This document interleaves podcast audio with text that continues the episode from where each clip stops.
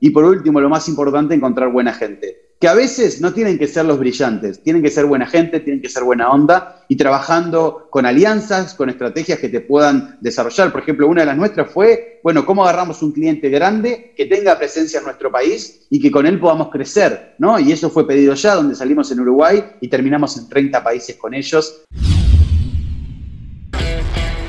Bienvenidos a E-Commerce Top Voices, el podcast de entrevistas a las mentes más estratégicas del marketing digital y negocios en Internet.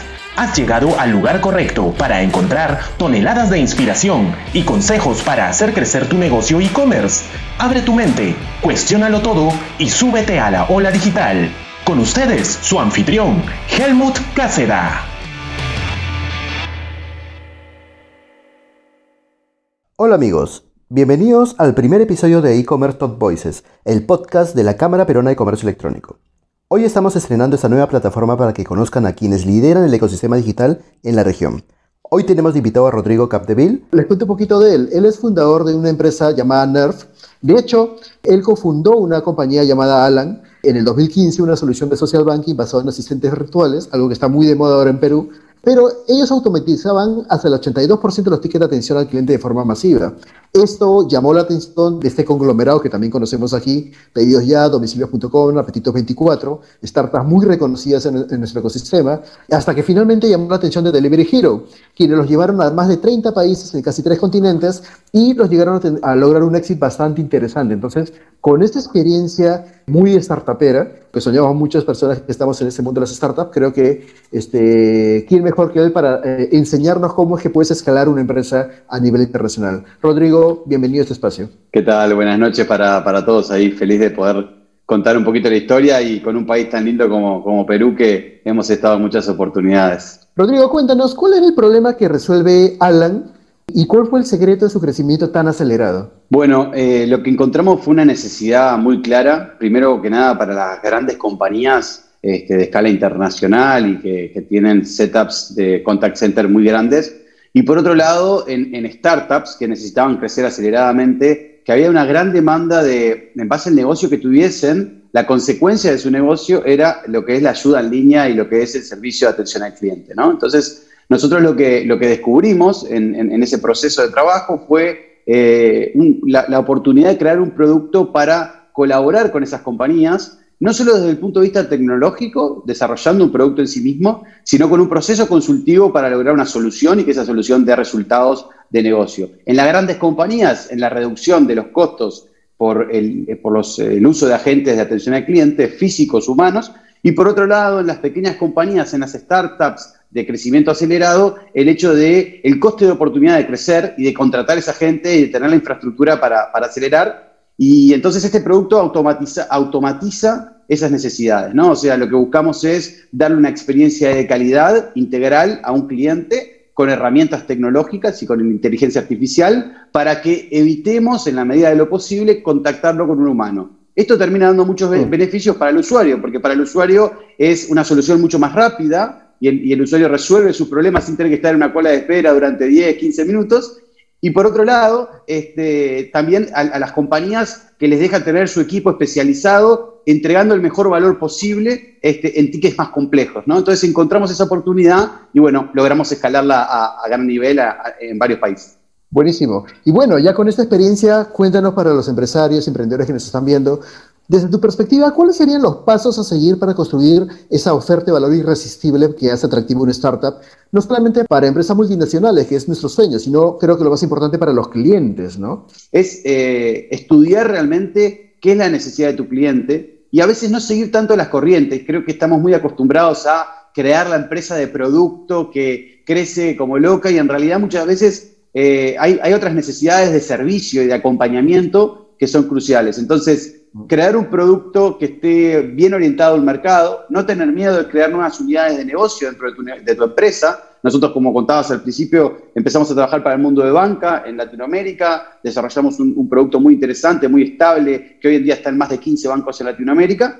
Y lo que nos dimos cuenta es que había otras oportunidades dentro de lo que nosotros resolvíamos para otro tipo de público desde otro lugar. Y ahí es donde creamos ese producto más centrado en Help Center y que va más en las aplicaciones móviles, en los sitios web de los clientes, Eh, y fue como una evolución natural de, estar alertas y estar escuchando lo que nuestros clientes este, necesitaban. Pero también lo importante ahí es encontrar también la oportunidad para ti. Muchas veces, y una de las cosas que a nosotros nos pasó es que ese mercado nos quedó, no es chico la palabra correcta, pero eh, teníamos muchos bancos para la cantidad de bancos que podían estar haciendo esas innovaciones hace 3, 4, 5 años. Entonces, el, desarrollar una nueva unidad de negocio para nosotros fue la oportunidad de seguir desarrollándonos y creciendo, y eso nos llevó también a adaptar nuevamente el producto. Hablaba hoy hace un poquito justamente de animarse a probar cosas diferentes, decía Wilson, y, es un poquito eso también, ¿no? A veces sin descartar lo anterior, pero hacer cosas nuevas y no quedarse solo atado a esa gran bandera que, hasta ese momento era tu negocio. Buenísimo. ¿Y qué tan complejo es para una empresa latina? Porque mencionaba al inicio que ustedes captaron la atención del conglomerado este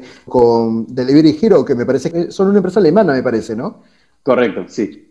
Solo para, poner en perspectiva a todos. Eh, ¿Qué tan complejo para una empresa latina captar la atención de una empresa, no solo europea, sino alemana, que son tan estrictos con los procesos y sobre todo venderles a ellos, ¿no? ¿Qué tuvieron que hacer ustedes? ¿Cómo tuvieron que encontrarlos para, para que sea atractivo para ellos? Bueno, creo que lo primero que hicimos fue dormir poco. Eso es una cosa importante del circuito que, es importante destacar para todos los amigos de Perú.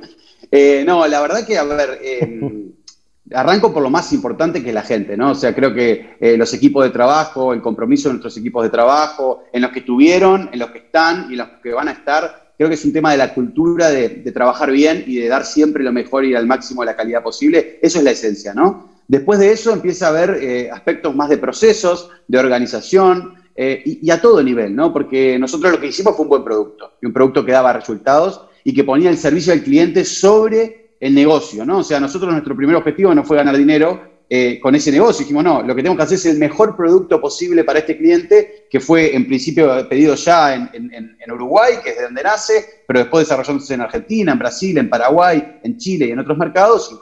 Cuando creas un buen producto, cuando das un buen servicio, después no, no es suficiente, ¿no? Creo que los procesos, las herramientas con las cuales trabajás, la manera en la cual estás organizado, desde el punto de vista financiero, administrativo y desde el punto de vista de tecnología, producto y, estrategia de implementación. De vuelta, sin olvidarnos de lo importante que es la gente para, para lograr eso. Y ahí creo que cuando, cuando esta compañía empieza a ver los resultados, cuando empieza a ver cómo nos organizamos, cómo tomamos las decisiones, este, el tipo y la calidad de gente que teníamos y la cultura que teníamos, empiezan a decir, bueno, parece interesante y capaz que en estos proyectos que se requiere una innovación y una agilidad, este, capaz que estos chicos de Uruguay pueden resolverlo y, logramos permear esa relación y, ese objetivo que era, era súper complejo para, como bien dijiste, una empresa alemana, líderes de procesos, le estás hablando de automatización de procesos a través de asistentes virtuales, pero, pero nada, realmente con un equipo brillante y, con, la capacidad de crear innovación eh, y que todo lo demás esté lindo y esté bien, ¿no? Creo que eso sería lo importante. Tengo una pregunta para ti, Rodrigo. Supongo que cuando ya la compañía se ha hecho sexy y atractiva, pues qué chévere, ¿no? Puedes jalar talentos. Pero ¿qué pasa cuando solo es un sueño en el cual lo tenías tú, seguro con tu copartner? Eh, era un sueño, era humo. O sea, realmente los emprendedores vendemos humo hasta que demostramos que tenemos la capacidad de hacerlo realidad, ¿no? ¿Cómo, cómo se crea esta cultura, esta famosa cultura startup? Cuéntanos un poquito, Rodrigo. Bueno, eh, la realidad creo que la cultura siempre viene mucho por la impronta y las características de, los fundadores, ¿no? lo, decimos siempre, pero es una realidad. Eh, yo cada vez que contrato una persona, eh, me gusta primero que ver a todos, de todos los equipos en los que participo, y, una de las cosas para mí más importantes, yo siempre digo que ser buena gente y ser buena onda, que son cosas muy diferentes. Ser buena gente es, veo a ese compañero que está trabajando y es, ¿en qué estás? Me estoy yendo, puedo darte una mano antes de irme, ¿cómo te colaboro? Eh, tenés un problema y siempre voy a estar, y eso es algo que se respira en nuestra forma de trabajo. Y después ser buena onda es ser alegre, estar bien, hay días que uno puede estar mal, pero cuando todo el, equipo tiene una actitud de estar bien y de colaboración, se logran buenos objetivos, ¿no? Y, por último, pensando en grande, pensando en soñar. Yo siempre digo que nuestro próximo objetivo como compañía es hacerle la solución de atención al cliente a nivel mundial a, Spotify y, y, los chicos se matan de risa, pero nos vamos a acordar en unos años cuando estemos conversando con ese logro cumplido. Ahora, por lo que me cuentas y este escalamiento tan agresivo, claro, se ve bonito, lo que no se dice es todos los desafíos que está detrás, ¿no? El detrás de cámara. Entonces, ahí me gustaría, por favor, que nos compartas cuáles son los principales desafíos para una empresa que crece a un ritmo de 7X por semana. Eso es, eso es brutal, ¿no? Entonces, creo que ahí hay unas lecciones muy interesantes que nos puedes compartir. Diría hasta no saludable. Bueno, justamente cuando nosotros empezamos a implementar a nivel mundial para Delivery Hero, eh, el primer mercado después de Latinoamérica, empezamos a trabajar en Latinoamérica primero, hacer algunas cosas en, Medio Oriente, pero el mercado importante para ellos era Asia. Y Asia lo que nos obligaba es que la, métrica de crecimiento del mercado asiático para Delivery Hero era por 7 viendo el último pico de la semana anterior. O sea, el máximo de carga de la semana anterior tenías que multiplicarlo por 7. Eso lo que nos llevó fue dolores de cabeza, dormir poco. Por suerte tengo un socio que es un experto y un crack con el cual laburamos muchísimo juntos para, lograr ciertos desafíos técnicos, pero también el tema del talento, ¿no? Eh, eh, a veces creemos que por tener dinero es fácil contratar y no lo es, porque justamente cuidando esa cultura que hablábamos, que es tan importante, este, contratar no es tan sencillo aunque tengas el dinero, ¿no? Entonces, creo que contratar rápido, la, parte más llamado, llamaría lo que es la infraestructura, oficinas, computadoras, contratar el equipo, etcétera, fue una de las cosas que, nos demandó porque en ese mismo tiempo tenías que estar soportando una carga por siete eh, exponencial, ¿no? Y creo que ahí también eh, es muy importante los aliados clave, ¿no? Los aliados que te ayudan y te, acompañan en ese proceso, y, lo puedo decir por, la gente de Microsoft.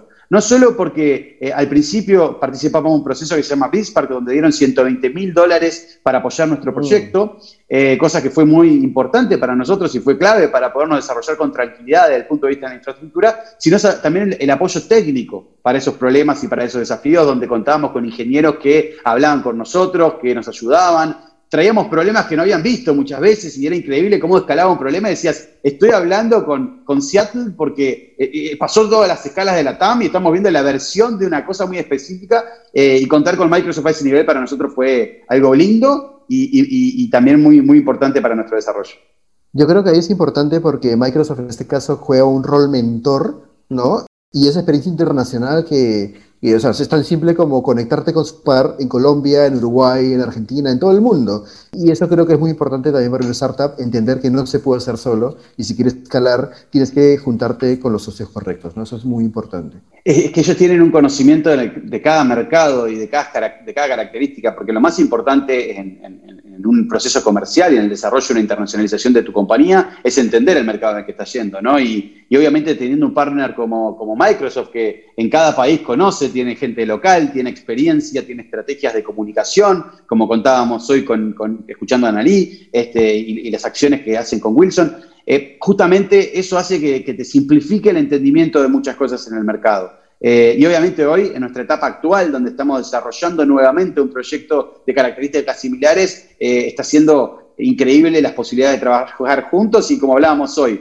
creo que tuvimos la suerte de por tener ciertas cosas ya avanzadas, pudimos llegar a, que Microsoft nos presente en clientes y, juntos llevar innovación y cosas distintas pero también con, la jerarquía que le da Microsoft, con su experiencia, su expertise, desde la validación técnica hasta la validación conceptual del producto que estamos llevando. Y creo que ese trabajo en conjunto eh, está dando un resultado muy lindo y, hace pocos meses que arrancamos nuevamente y estamos a toda velocidad. Buenísimo. Quisiera robarte una última pregunta porque me parece que es importante para los emprendedores y empresarios que nos están viendo.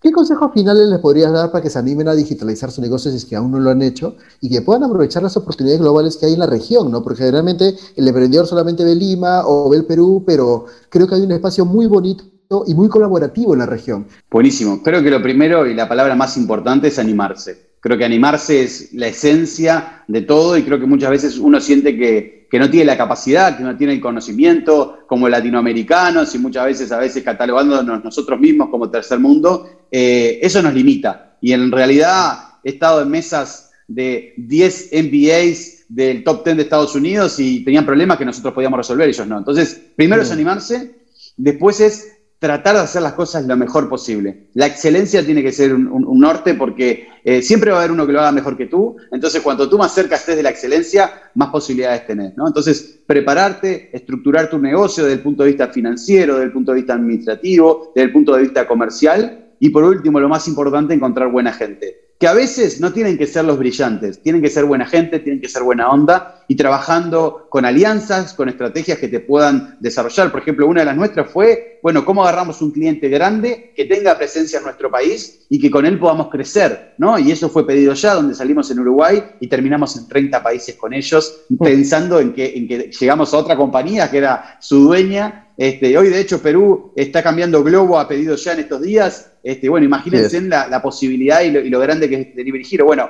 aprovechar esas cosas es inteligente, ¿no? Y, ni te digo cuando por un lado podés crecer con un cliente o por otro lado con alianzas y partners como, como puede ser Microsoft, que, creo que que esté haciendo estas acciones para, para el público peruano es, es hermoso y es una gran oportunidad para desarrollar. Muchísimas gracias, Rodri, por haber compartido tu experiencia y dar estos consejos tan valiosos. Por favor, Helmut, un placer conversar contigo. Buena jornada. Hasta luego. Buenas noches. Igualmente.